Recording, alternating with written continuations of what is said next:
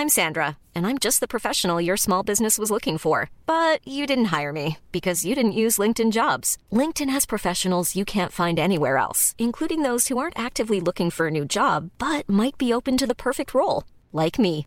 In a given month, over 70% of LinkedIn users don't visit other leading job sites. So if you're not looking on LinkedIn, you'll miss out on great candidates like Sandra. Start hiring professionals like a professional. Post your free job on linkedin.com/people today. Sorry, the number you have dialed is not in service at this time.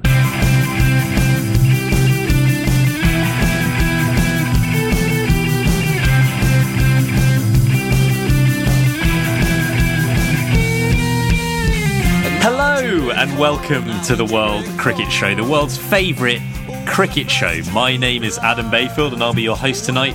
And joining me on the telephone is a bit of a wally by the name of Tony Kerr. You're just getting meaner, I think, with this stuff. Yeah.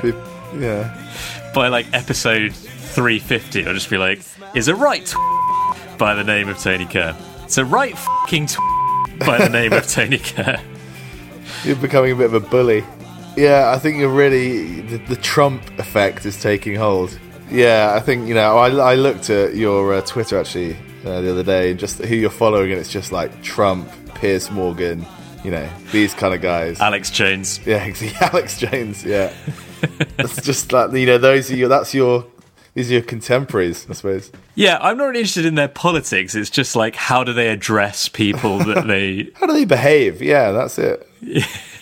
how do they how do they carry themselves? That's what you're modelling yourself on. Doing a good job, mate. As well. Jo- Jonesy would be proud. Uh, how's it going, Tone? It's all good, thanks. Yeah. Where are you? Uh, I'm in uh, Yarzee, You're where? uh, in Jersey. Okay. Yeah, in the that was Channel good. That was great banter. Yeah, yeah, it was really good. I, it was an in joke for something that you, you weren't involved in, and no one will know anything about. So. It's, it's an in joke that even I don't know what it is, let alone the listeners. But yeah, it's been nice. Sun, sun was out today, so that was good. Yeah, well, it's it's uh, it's it's night time now, isn't it? Um, and I, I can't see you. We are doing this uh, just over the the audio phone.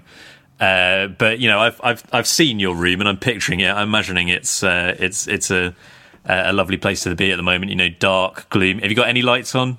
No lights on, no. No, I mean, I've still, I can still picture the poster you have behind your head that says "Keep calm and watch Love Island."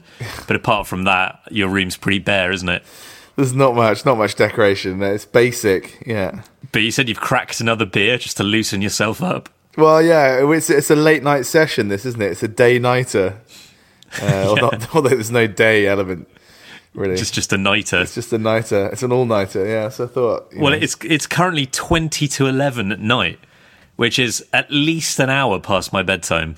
Do you think we ought to have, you know, introduce a sort of late night vibe to the podcast this week? You know, get the radio voice out and do a bit of a, you know, it's World Cricket Show through the night with Adam and Tony.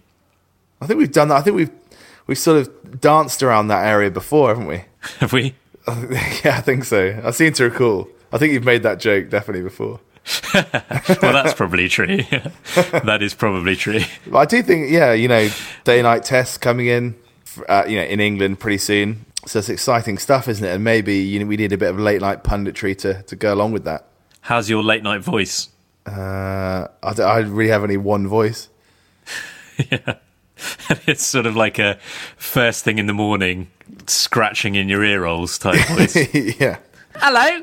All right. Yeah. That's my impression of you. All right, mate. What are we talking about this week? I do get some complaints. Like, yeah, I do have just very much one setting. uh, yeah, and I, I run with it. It works most of the time, and that's good enough for me. Yeah, you're like Lance Klusener or someone. You're like, uh, I was going to say Ben Stokes, but actually, as we're about to discuss, he's he's got more than one setting now. Yeah, exactly. Very topical. very, very, very funny. I'm sure you'll agree. It's almost as if this is a cricket podcast discussing sort of contemporary stories in cricket. We have got a lot to talk about tonight, actually, because uh, as as I've alluded to there, in hilarious fashion, uh, yeah, there's been another another Test match in the England South Africa series, so we got we got lots to sink our teeth into from the Oval. The Women's World Cup, we haven't had a chance to talk about that yet either. Probably some other stuff as well. Anthony Scaramucci, you said you had a lot to say about Scaramucci, so you know that kind of thing. Yeah, I've got ten or fifteen minutes on that. There's been uh, it's been a bit of cricket in Jersey as well. It's been the, the centre of of uh, you know the European cricketing landscape this last week with the uh, the under 19 World Cup qualifier that's been held here. Yeah, I noticed you'd been retweeting a lot of your ITV Channel Sport tweets from the Cricket Show yeah. account.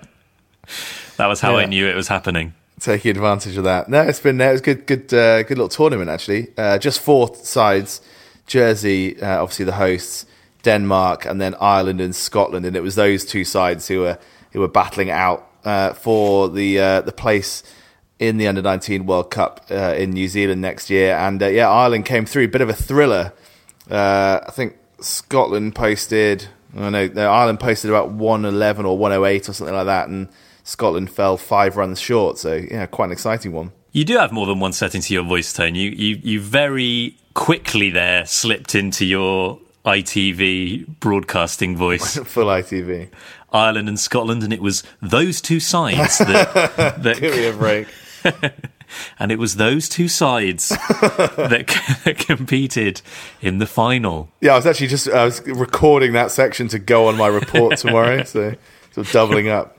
You're actually broadcasting live at the same time as doing that. it's impressive. I'm actually recording more than one podcast at the same time.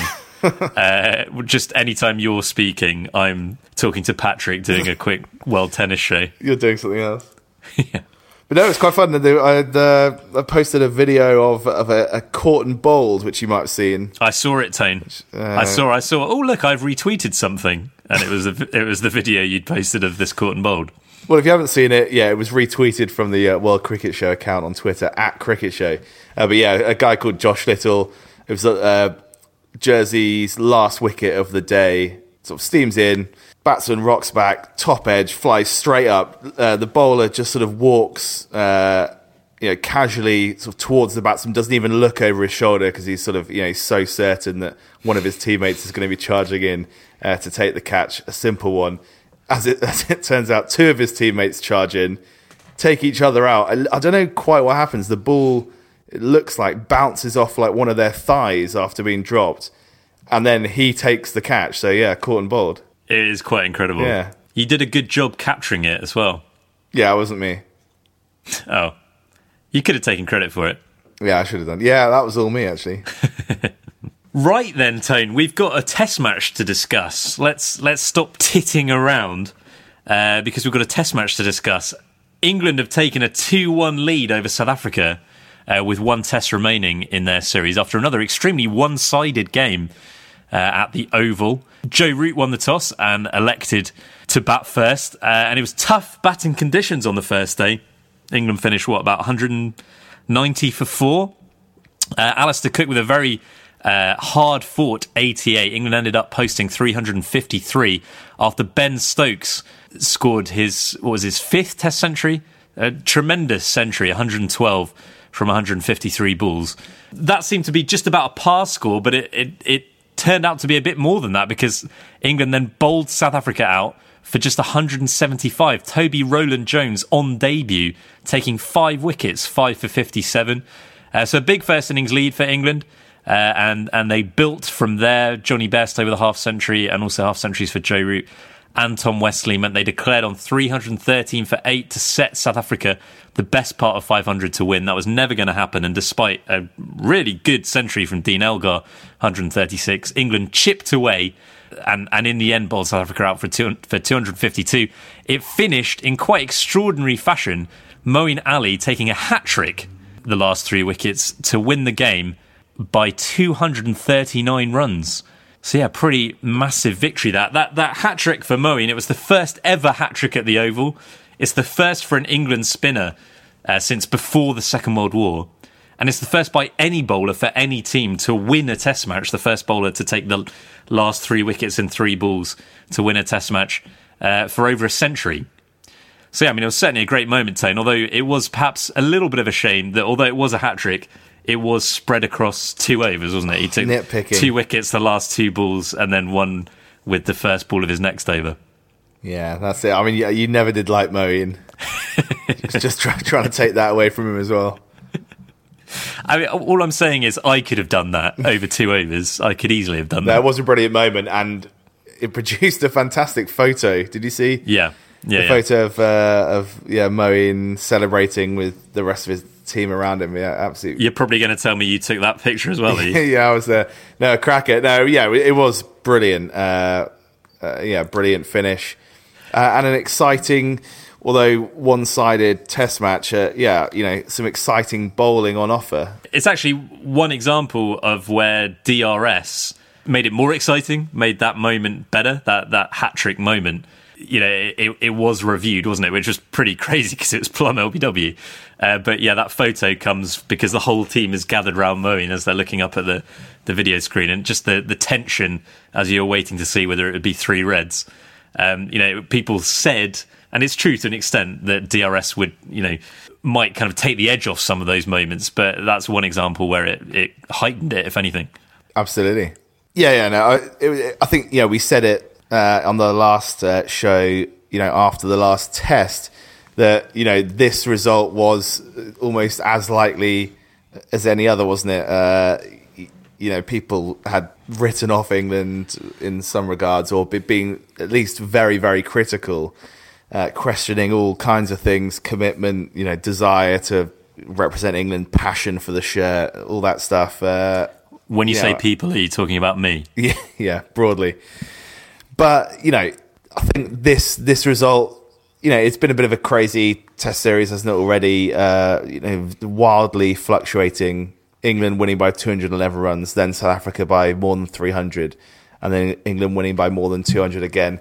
You know, it, difficult to predict exactly what's going to happen, but you know, I think we both thought, you know, England could well have gone here and, and won this comfortably. So pats on the back all round here. It has been a bit of a crazy series, as you say. Like on the face of it, you know, after three games, it's two one. On the face of it, you'd think, oh, it's a really close series, but actually, none of the cricket that's been played so far has been close at all.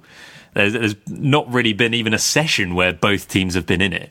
It's been three absolute hammerings. It's just alternating which team is doing the hammering. I mean, I, that's a, that's an exaggeration saying there's not been a session. Like the, the first day, it, you know, you felt the game could go either way, but from the minute South Africa came out to bat in their first innings, it, it was all England, and, and it's it's been all one way traffic, uh, pretty much in, in all three games so far. Um, and yeah, I mean, a similar thing happened in the Ashes two years ago, as I'm sure you remember. It was it, was, it finished three two to England, but all five games were incredibly one sided. Um, so that, I think there is, uh, you know, there is something of a pattern developing in Test cricket, at least where England are involved. We are seeing more of these very one sided games, and it, it's difficult to predict, you know, which team is going to be the one dishing out the hammering. I mean, it, it makes our job as pundits quite difficult, doesn't it? Although, as you say, to give us some credit, we did tentatively predict that this might happen on the last show, but it does kind of, you know, it, it, it makes it harder for us. Yeah, definitely. I mean, it, it is arguably as well, you know, less satisfying, isn't it? Because you know, the, the, as you say, there's no, there's not extended periods of time where the whole thing's in the balance. It was the same with the Ashes. You know, satisfying as an England fan that uh, that England came through, but it, was a slightly forgettable series all round. You know, there were, as there were in this match, you know, and this series, there have been great little passages, great individual performances, but yeah, in terms of yeah, pure tension, you didn't really, you didn't get it then, and you're not getting it now, which is a bit of a shame. And you know, I, I don't know where that will come from, to be honest. No, it's strange, isn't it? But yeah, just in terms of like that theatre, that sporting theatre that you know you think when it's when Test cricket's at its best. You know, for me, that is sport at its best. And you think about, I mean, obviously the 2005 Ashes, but lots of examples of, you know, uh, between these two sides, say, you know, Graham Onions battling to save the game in you know in in South Africa in 2009. Uh, you know that kind of thing where it's just so tense and you it could go either way. Like at no point did it look like this could go either way, and it hasn't in any of the tests. It, it's only ever going one way. I mean, I'm going to ask you this question, so I'll, I'll talk for a little while after I ask it to let you think about it. But I mean, wh- why do you think we're seeing more one sided tests now? And as I say, it has been the case over the last couple of years, not just the Ashes two years ago, that there have been very few games that have actually been contests. I mean, I'm, i I, can think of the series in Bangladesh last autumn, which actually, uh, uh, we said at the time, uh, certainly for me, is one of my favourite test series of the last few years, and it's because it was actually, you know, it was very, very competitive. But if you, aside from that, if you take those two tests out of the equation, since the start of 2016, England have played 18 tests. Three of them have ended as draws. But of the 15 results, only one margin of victory uh, was below 100 runs. So in terms of run, like defeats that ended in runs, only one margin of victory has been narrower than 100, and that was 75. So still not that close. And in terms of wickets, the narrowest margin was seven wickets. So actually, there haven't been any close results that have, been, you know, in the games that have been results. I mean, why do you think it is? I mean, is, could it be something to do with this kind of with the brand of cricket that England are t- trying to play? You know, this kind of high octane, aggressive, high tempo brand that they've brought across from you know their limited overside you know is could it be something to do with that you know when it comes together it's brilliant but the wheels can can come off quite easily I think you just answered the question. Yeah, I mean, I, I hope so. It's got to have something to do with that, and you know, and the personal involved, because yeah, as you say, this aggressive brand of cricket, when it does come off, you know, England have got the capability there uh, to quickly, very quickly, put sides under pressure and, and take the game away. The like, you know, Stokes and Bairstow as well. You know, again, you look at this match as an example Stokes in the first innings, yeah, it was it was a very well timed, well paced innings, but yeah, still contributing both innings, quick runs, and then Bairstow, you know, taking the game away uh, and building up that very very healthy advantage uh, after the second innings. Uh, so yeah, I think, but then if that doesn't come off, you know, England are sort of left in the lurch a bit, and and you know, in, in the last couple of years, there have been you know a catalogue of players who've who've come in and, and not quite stuck and uh, that weakness is there that if they're going to lose, they're going to lose quite handsomely. They've got a batting collapse in them. Exactly. Yeah. I mean, perhaps we as pundits and as fans, you know, perhaps we ought to start paying less attention then to the margin of victory. Like, you know, after the first test, which was a huge win for England, you know, we and, and, and England fans generally, everyone was jubilant. After the second test, we were devastated. You know, England got booed off after the second test when they got thrashed. After this test, we're jubilant again. You know, may, maybe it's it's it's a case of recognizing that these kinds of these massive margins of victory are actually more common than they used to be, and perhaps you know we shouldn't rush to judgment in either direction. And you know, I think for all that you know England looked brilliant in this game, yeah, let's cool our jets a little bit, and you know the reality of this team is probably somewhere in the middle, isn't it? What is the comparison?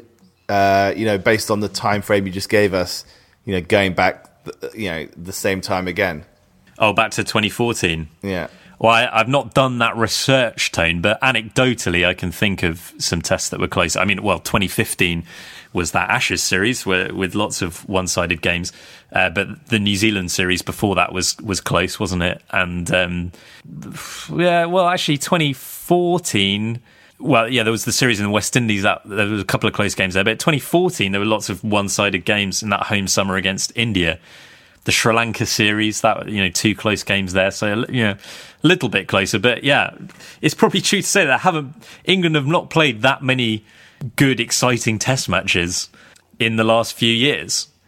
And actually, I, I mean, it, as a cricket fan, that is really disappointing. And I would, I'd certainly like to see some closer games it's a little bit worrying because I, I, do worry that it might be that you know that there is some, even beyond England there is something going on in Test cricket because if you look at the the the wider pattern, you know, of all the Test matches played in 2017, um, there have been only three draws. And all the others, I mean, mar- I'm just looking at them here. Margins of victory so far. So the first one was in January, South Africa v Sri Lanka. That was 282 runs. And as you go down the list, 220 runs, seven wickets, an innings and 118 runs, nine wickets, 208 runs, 333 runs, 259 runs, and it keeps going down like that.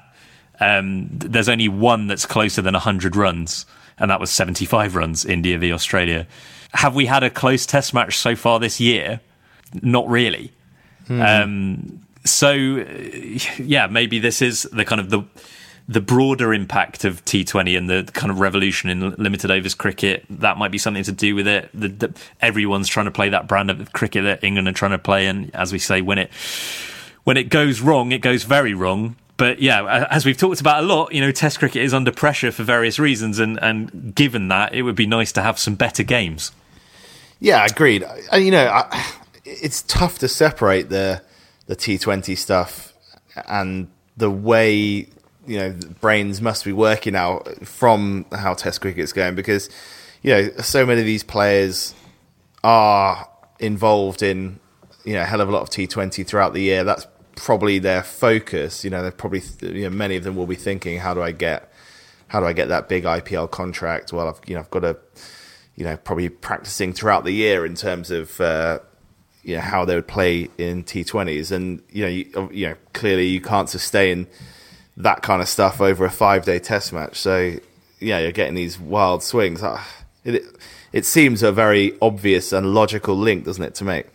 So yeah, I mean, it, I think it, it's important then not to get too carried away with England's performance here. But that being said, it was a much better performance, wasn't it? I mean, how how impressed were you with the three debutants?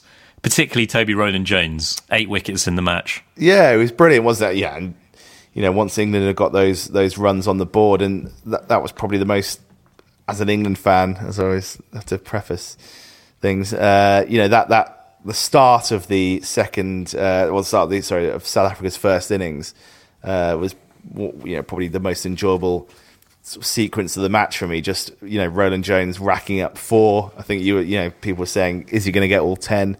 And uh, yeah, he was just bowling bowling beautifully and you know, enjoying it as well. And you know, when you hear him interviewed, he's a sounds like a very very solid chap. Uh, so yeah, very very pleased for him. He he could have had a hat trick actually in South Africa's second innings as well. He took two wickets and two balls and then drew the edge with the the hat trick ball, but it just fell short of the slips. And yeah, I thought he bowled brilliantly all game. I mean, yeah, it, we can't really rush to judgment yet. He certainly had pretty much perfect conditions, didn't he, for the, the, the kind of bowler that he is, um, you know, with kind of dark skies and the, the ball moving around a bit. You know, it was, it, he probably couldn't have, have wished for, for better conditions than that to make his debut. So yeah, the, you know, the question is, can he do it on a flat deck in India? Can he do it with the Kookaburra ball in Australia? But he can't do any more than he's done in this game. So it's an encouraging start, and he's he's earned a run for sure. And like you say, he seems like a really nice guy. Obviously, what what is he? Twenty nine. So yeah, he's been around uh, for a number of years. He had that fantastic end to the to the county season last year, taking that hat trick for uh, for Middlesex. But yeah, but exactly, you can't get too carried away, can you? You know, he, everyone's got to enjoy this moment. You know, I can think of of players who've come in and done really well. You know, going back to Richard Johnson taking all those wickets against Zimbabwe. yeah, so, that's going back away, but yeah, slightly different. Uh, maybe slightly different circumstances, but you know, you know, he he sort of took the whole match by storm, and then or that series by storm, and then you know, sort of disappeared. So uh, you know, hopefully, uh, hopefully, Roland Jones can stay fit, and you know, there's only one match in, but you know, other players, you know, have come in late in their other bowlers, particularly, who've come into the England side later on in their careers and, and stuck around for, for a while. Sidebottom, you know, mm. had a great little mm. run, didn't he? So yeah, uh, yeah, it's exciting for him and, and, and good for England as well. Well, yeah, you mentioned Richard Johnson, the the one that I was thinking of. Uh, you know, people were saying, oh, in terms of uh, just the statistics, like in terms of the number of wickets, this is the best debut for an England bowler since James Kirtley. And you it was like, well, yeah, and, and what happened to him? Yeah. Um, so yeah, it, it one game doesn't really tell you anything, but as you say, other players come in, have a really good debut, and then continue doing well, like Ryan Sidebottom. So, um, yeah, I mean, it's a bit depressing though, isn't it? When like people talking about, oh, you know, Roland Jones at 29, you know, he's he's he's really a, a, bit of a late bloomer. Like it's you know quite old to be making his England debut because it's really making me think that maybe I've missed my chance yeah. and I won't ever play for England. Well, it's now or never, isn't it? I think if yeah, if you don't get called up for the West Indies series, then uh, I think you can probably yeah, you're not going to make the Ashes, are you? If, if you don't if you don't play in those in those matches, so yeah, I'd, I'd, give up then, mate. Well, I've got what like a week and a half to yeah. uh, put my name in the frame. Yeah, I mean, as long as you start taking some wickets in the next seven days, uh, you know, you'll be fine. I, I, should I should probably go and have a net then, shouldn't I? Get out there now. Given that I've played two games of cricket in the past five years. You mentioned the three newbies, didn't you? Uh, I mean, yeah, it was great to see Westley, you know, getting over uh, over fifty in that second innings. Yeah, Malan was a bit unlucky, got an absolute peach from Rabada uh, in the first innings, didn't he? He did, yeah. That was a great ball. Sort of cleaned him up, yorked, and you know he was left kind of left on the ground. Uh, yeah, not much you can really do about that. Yeah, I don't know if he'll play again, which would be a bit of a shame because he's clearly a very good player. Um, and it, you know, ordinarily you wouldn't say off the back of one game that you can judge anybody, particularly a batsman. You know, he did get a really good ball from Rabada. England were pushing for runs in the second innings. You know, it's it's not fair to judge him off the back of that. But you know, Trevor Bayliss is talking about, and we can you know maybe come on to discussing this in more detail. But it, Trevor Bayliss is saying, oh, they might well go back to the six bowler policy for the for the next game. Um, in which case, Malan is clearly the man to make way, and I don't know that they'll take him to Australia. You know, off the back of just one Test match where he didn't do very well. So well, I suppose there's the West Indies series to come if, if he can um, get selected ahead of Bayfield. Um, but yeah, I, well, yeah. So for me, like I would normally not want to judge someone off the back of one game, but then I'm not sure I would have picked Malan at all. So I mean, he's he's got a decent first class record, but it's a slightly weird selection, and it's it smacks of it's it's a Bayliss selection apparently because he's actually seen Malan play. Like him, Malan came and and played that T Twenty against South Africa and got seventy odd, batted really well. Bayliss liked the look of him, so wanted him in the team because he's you know Bayliss has never seen Stoneman bat by his own admission, and he, you know he's never seen a lot of the the other guys who are in the frame. He's never seen them bat.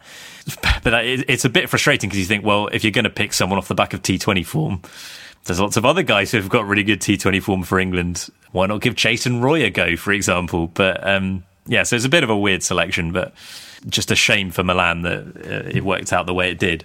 In terms of like where the victory came from, uh, Alastair Cook's knock in the first innings has possibly been underappreciated in the aftermath because uh, it feels like quite a long time ago. But it was, it, you know, one of the real keys to that victory, the kind of the, the foundation stone, wasn't it? Because yeah, as I say, England were what like 180, 190 for four at the end of day one. They could they could quite easily have fallen in a heap on that first day. There were very tough conditions to bat in, and if they had, you know, if Cook had fallen uh, and England had been bowled out for 200, um, it could have been a very different Test match.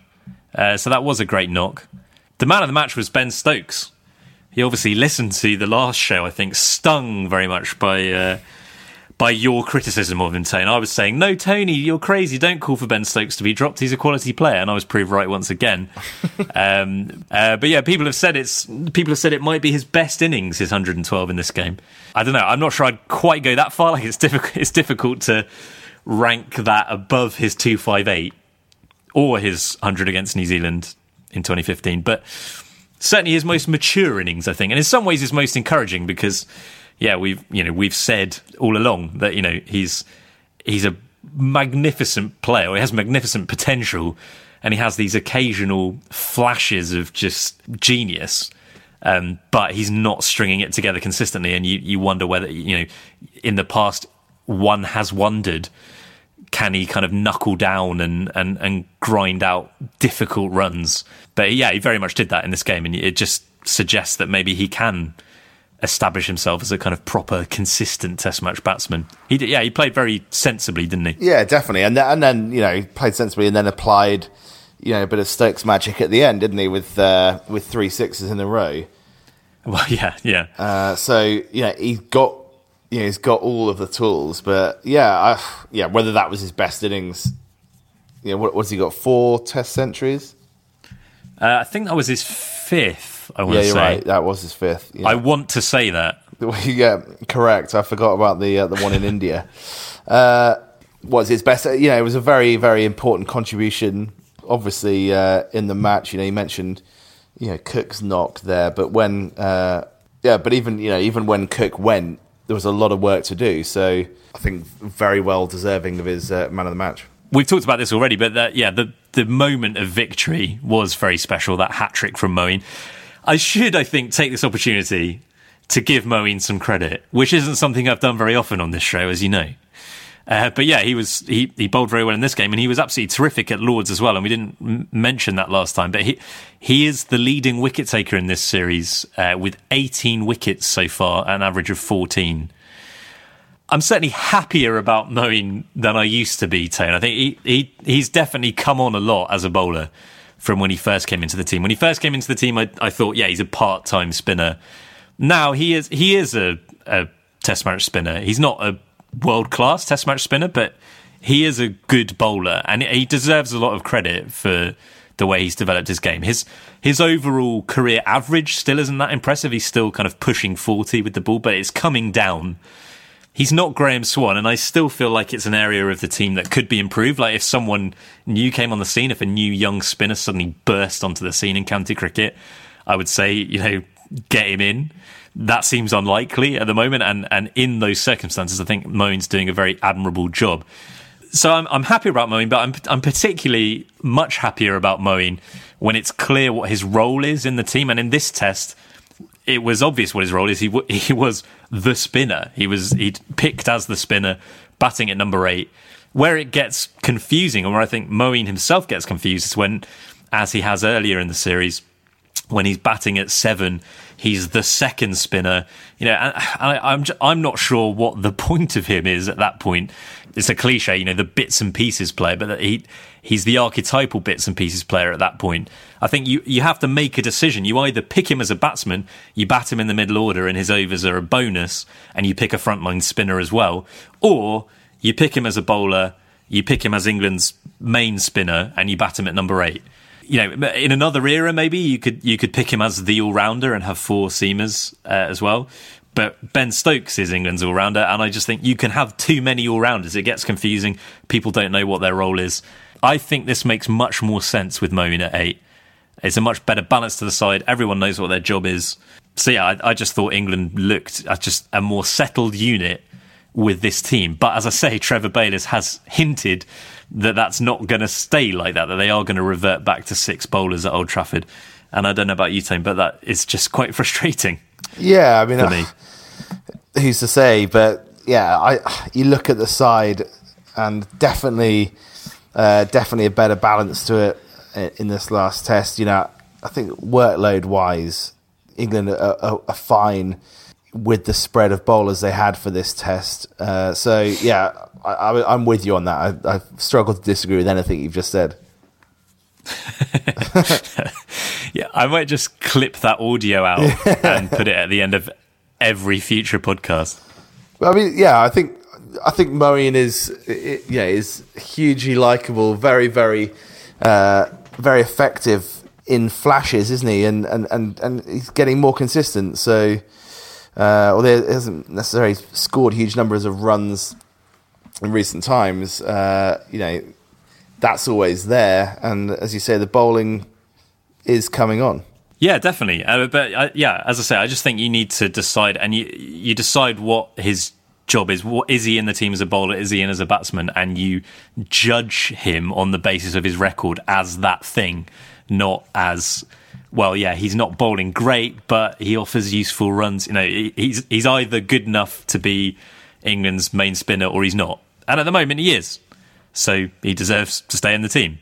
I mean, we talk about the balance of the side and, and the the lack of balance, perhaps. I mean, on that subject, is that an accusation that could perhaps be levelled at South Africa now that you know the the balance is a bit wrong? You know, they've got Quinton de Kock batting at number four, Philander batting at seven. You know, are they the ones who now look a little bit lopsided? It, this wasn't a great performance from them, was it? Well, not a great game for them. No, I mean, you know, as it turned out, although you know, as we said before, you know, a couple of a couple of well, I suppose as any match you could probably say this about any match, couldn't you? But a couple of wickets at the right times, and, and it could have been quite different if uh, few more runs, few more runs as well, and uh, you know, you know, normally if you if you score more runs and take more wickets than the opposition, you're gonna you're gonna win matches, aren't you? Yeah, uh, I think as someone said on, well. a, on, a, podcast I listened to the other day. uh, but yeah, it, it, just fell apart a bit for them. Uh, they, they, yeah, they suffered a bit. Obviously, you know, didn't get enough runs, and that's how it kind of looked going into the series. So perhaps the two defeats are more accurate a representation of, of South Africa's current uh, batting lineup than the match in the middle. Although, you know, quite easily South Africa could win the, the fourth test, and sort of it's all been re- you know rendered redundant. All this chat. yeah, they're really they're going to put us out of a job. I think. Yeah. Because well, yeah, because even I say this wasn't a great performance for them, but actually, even in the midst of a pretty poor team performance, there was some some brilliant individual performances. So yeah, lots of positives for them to take out of it. It was a fantastic hundred from Dean Elgar. He's turned out to be a much better Test player than than many people, and not least me thought that he would be. Uh, he's he's a very uh, competent Test batsman at this point, and uh, so far in this series, he's faced more balls than anyone else. So he's he's very uh, very difficult player to remove.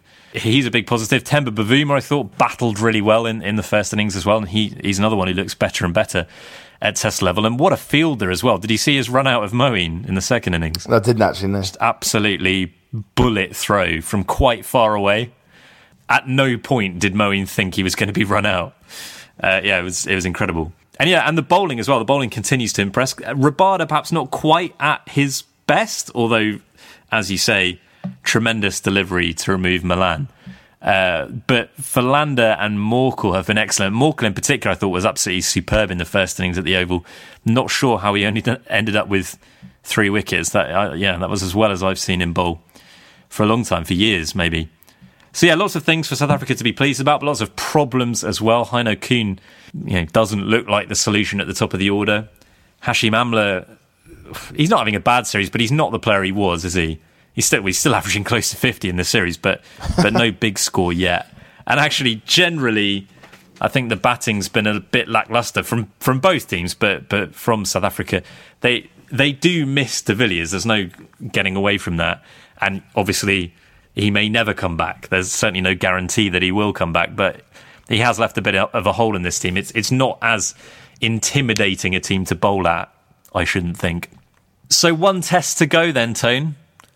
On the evidence we've seen so far, you'd say two flawed teams, both capable of great cricket, but both capable of very poor cricket as well. Both certainly susceptible to batting collapses and, and just generally poor batting what's going to happen at Old Trafford? Will, will England finish the job or will it be another swing in momentum? Will South Africa come steaming back and, and salvage something?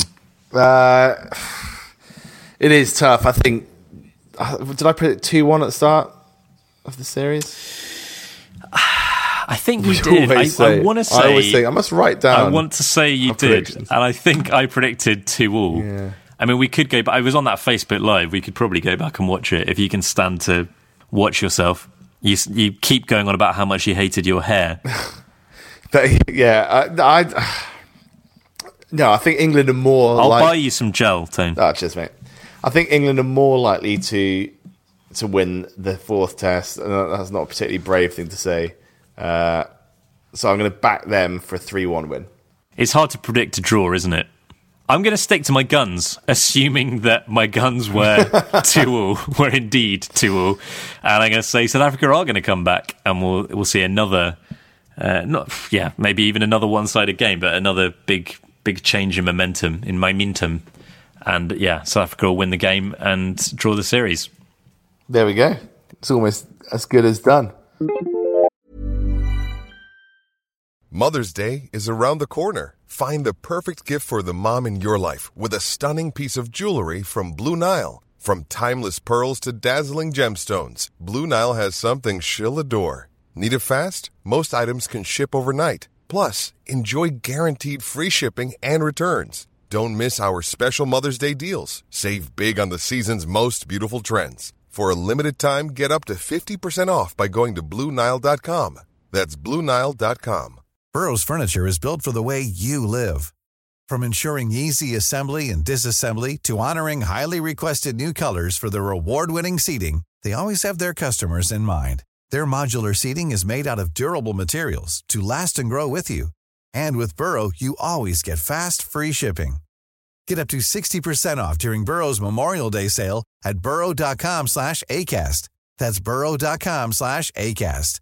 burrow.com slash ACAST. Much like Anthony Scaramucci, this episode of the World Cricket Show is a goner. It's the end tone, the end of the mooch, and more significantly, it's the end of this edition of our little podcast. Have you had fun tonight? I have had a good time. It's been uh, it's been good. How are the beers going? Uh, well, I've just had half of one. Very pleasant. You don't have to lie to me, Tone. Yeah, the the, the tinnies are racking up over here. no, it's been it's been very How big is the beer snake? yeah, it's getting passed around now. Actually, my side of the uh, of the podcast is is being recorded in front of a live studio audience. I, could, I was wondering because I could just hear in the background, "Feed the snake and it will grow. Feed the snake and it will grow." I didn't realise you could get that many people into my room, but yeah, proved it. Something we haven't talked about is the Women's World Cup. This is obviously uh, not breaking news at this point, uh, as it was a good 10 days ago that it came to an end. But uh, yeah, we haven't had a chance to talk about it yet. Got a lot of press, didn't it? Particularly the final last Sunday. England, of course, won it, beating India in that final. Uh, I can very briefly go through the game if you like. Uh, England batting first made 228 for seven, which seemed like, yeah, might not be enough, uh, and certainly didn't look enough when India were were cruising along, weren't they? They were at one point 191 for three in the 43rd over. Uh, but Anya Shrubsole returned to take six wickets, a quite remarkable collapse from India. They were all out for 219. It was an amazing finale, an amazing game. Did you watch it? I did, yeah. Uh, you know, we talked about you know talking about lack of sort of close finishes in in Test cricket at the moment, uh, and actually, you know, going back to the start of the summer, you know, pretty disappointing Champions Trophy, uh, but you know, this tournament.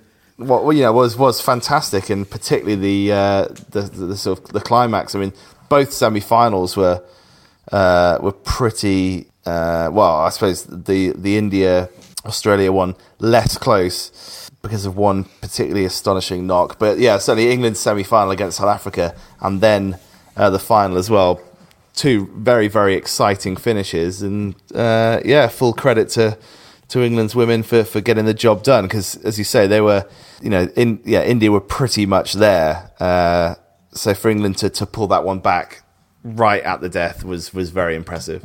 And it was brilliant from Anya Shrubsole, wasn't it? And yeah, she's she's still only 26. She's been in the team for quite a long time. I think she made her debut back in 2008. Uh, she's not even 26. She's 25.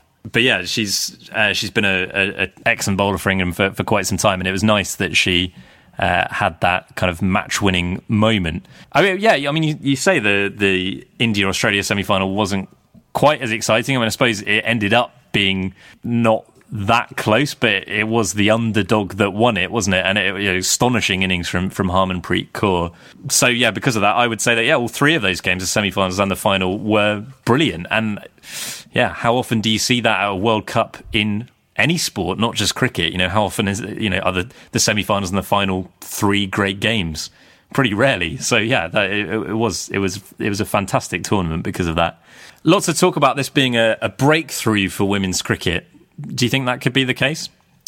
Yeah, I, I- think in, in many ways, definitely. You know, and lots of people have written uh, a lot about it and, and, and written very well about it. I mean, certainly, you know, when you look at some of the stats, uh, the the viewership, uh, you know, it, it's not always fair or or completely accurate to compare, you know, one with the other. I think some I saw someone saying, well, it, you know, it got more than your average Premier League football match, which is fantastic. You know, it's not quite don't think it quite you know paints quite an accurate picture, but certainly just in the in the way the tournament was covered, and you know obviously speaking yeah speaking in terms of the English media, obviously England winning it in a tournament on home soil was always going to capture the imagination uh, slightly more than anything else. But in terms of you know that attention was on the tournament right till the end, and it couldn't have been much more exciting, as we've just said in, in those uh, semi-finals and finals. So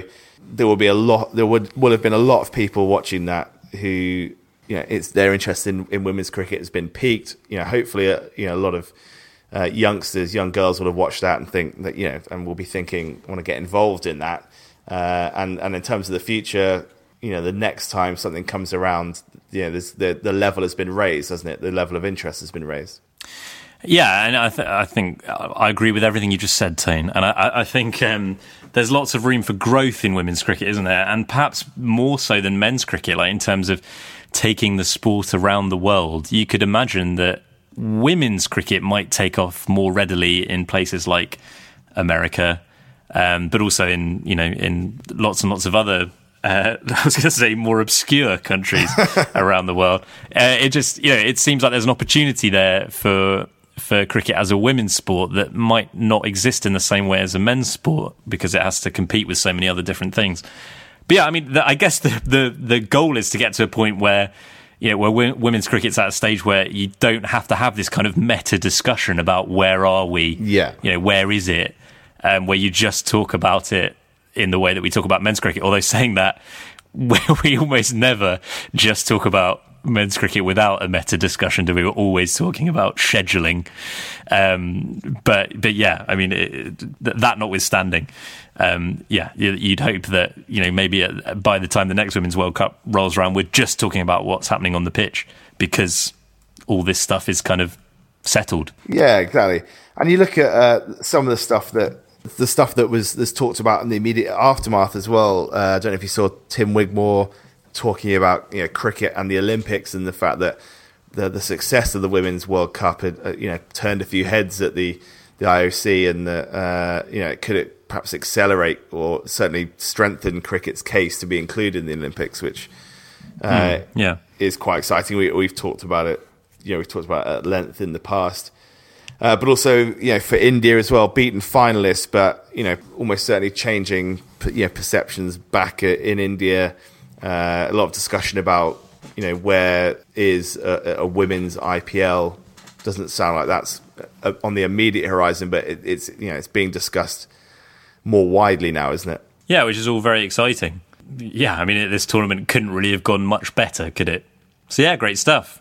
Well, yeah. Anyway, I think that is just about the end of the show. What's going on then this week, Tone? You're you're in Jersey all week. I'm in Jersey, yeah, for the whole week. Uh, not much cricket going on this week for me. Uh, although, yeah, a couple of bits coming up. We've got the, the Interinsular this month between uh, Guernsey and Jersey in Guernsey. Uh, mm-hmm. and then and then a World Cricket League tournament starts September. I'm not sure if I'm going to that yet. I'm still badgering. It's in South Africa, in South isn't Africa, it? Yeah. Yeah, I, I've I've been badgering them to send me instead of you. It would be bold. It would be yeah. It would be a bold selection, but I'd back it, you know, if it came to pass. I think we should both go, really. Yeah, that would be cool. I'd rather go on my own, but as a yeah, as a second a second choice, I'd go with you. Well, Cricket League Five, this is we're talking about, which uh, is now eight teams. So uh, Guernsey and Jersey, Italy, and then the five teams that have come through the regional qualifiers: uh, Vanuatu, Cayman Islands, Ghana, Qatar, and Germany. So uh, quite an eclectic bunch. Very eclectic. But, uh, Some quite yeah. obscure countries in there. Pretty exciting, and uh, you know, particularly uh, among those, you know, Germany, quite uh, quite widely talked about at the moment. Yeah, not just sort of generally the country, but Angela Merkel, Brexit, Sebastian Vettel, yeah, Brexit, the EU. Uh, yeah. So, so yeah, that's going to be an exciting one. Well, I look forward to uh, reading all about it on the World Cricket Show Twitter account. Um, have you been to the gym in Jersey yet? I have. Have you though? You don't. You don't have to lie to me, Tone. We've been over this. No, I literally went today. I'm asking this because uh, you joined the gym here in Guernsey the other day, the, the gym I go to, and it get, that gives you joint membership with uh, the sister gym in Jersey. But yeah, that was fun, wasn't it? We we uh, we had a little uh, a little swim, a little jacuzzi. At the, uh, I mean, I say I say gym. It's more of a health club, isn't it? It's more of a, and by health, it's like a relaxation club. Yeah, Um, I mean we've reached that that time in our lives, haven't we? yeah, it's perfect for me. I joined a few months ago, and it's perfect for me because, like, let's say, like the the gym that my girlfriend goes to. There's a gym. She goes to a lot of like spinning classes, body attack, that kind of thing. She was trying to persuade me to join that, and I was like, mm, not sure about that. And then I went. then I went to this. Yeah, had a look around this health club. I was like, ooh, yeah, I might join this actually. It's perfect for me because I can go and do like like ten minutes on the cross trainer, then forty five minutes in the jacuzzi, and then come home feeling very pleased with myself and have an extra slice of cheesecake. That's all you need. That is all you need. It's all about knowing your body, isn't it? yeah, You know, exactly. what, do, what do you respond to? And uh, Body maintenance, it's called, isn't it? recovery. Uh, but yeah, so you're a member there now. Uh, a couple of other friends of the show joined at the same time, so we're all just going to be hanging out down there. And it was like it was it was basically like sixth form common room, wasn't it? On uh, on Sunday, it was just one after another after another. People coming through, people we know. Uh, but yeah, I'm thinking the next Facebook Live we do, Tone, should be from the jacuzzi. Could easily be actually. It could be done. Well, I think we should do it. Well, I'll see you there, Tone. I'll see you there in a week. But before that, if if people listening to this are thinking, hmm, I'm enjoying this podcast, I'd like to get more involved in it on the internet, uh, then let me tell you some ways that you can do that. We're on Facebook, facebook.com slash cricket show. We're on Twitter, at cricket show. Uh, you'll find all the uh, retweeted ITV Sport posts there. Uh, I'm on Twitter at Adam Bayford12, and Tony, you're on Twitter at Tony Cavere. Send us an email, worldcricketshow at gmail.com. Uh, and if you want to support the show in a financial way, a couple of ways to do that. When you're doing your shopping on Amazon, go first of all to our website, cricketshow.net, and follow the link there. After that, you won't notice anything different in your shopping experience, uh, but we just get a little bit of a of a taste, uh, which is very nice for us. And if you want to support us in a kind of regular way, uh, go to Patreon, patreon.com slash cricket show. Uh, just pledge a couple of bucks an episode, and that helps to keep us going. And, and a massive thank you to our patrons. Uh, we are getting new equipment. Now, how many months have I been saying that for? Is it a year now? Almost. I'd say it's that we, we've probably been yeah talking about it a while. Uh, now, it's been your responsibility to sort out the new equipment, Tone, hasn't it? But it is now on the way, you told me It will me. be coming soon. Yeah, it's been a busy year, Adam.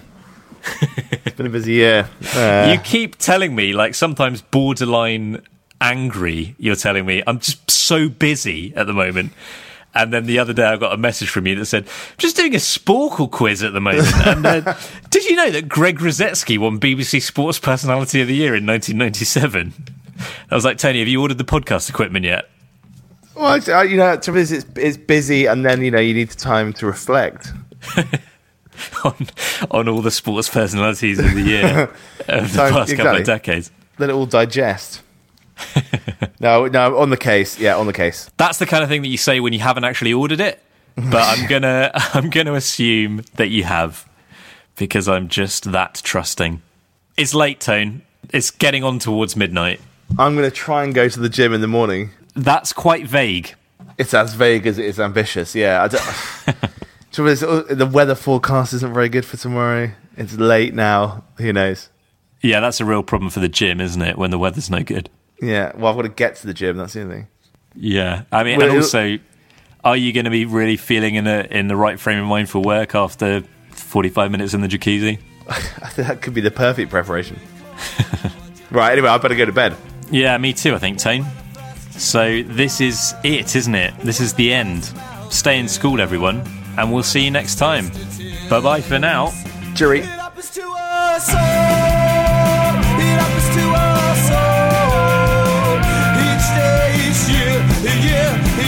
I can smell your fear.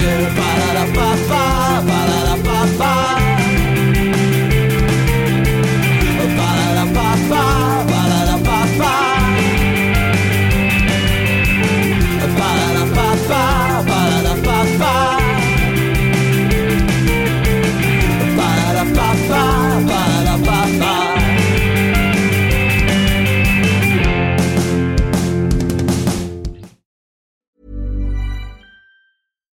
Deserves the best, and there's no better place to shop for Mother's Day than Whole Foods Market. They're your destination for unbeatable savings, from premium gifts to show-stopping flowers and irresistible desserts. Start by saving 33% with Prime on all body care and candles. Then get a 15-stem bunch of tulips for just $9.99 each with Prime. Round out Mom's menu with festive rosé, irresistible berry chantilly cake, and more special treats. Come celebrate Mother's Day at Whole Foods Market.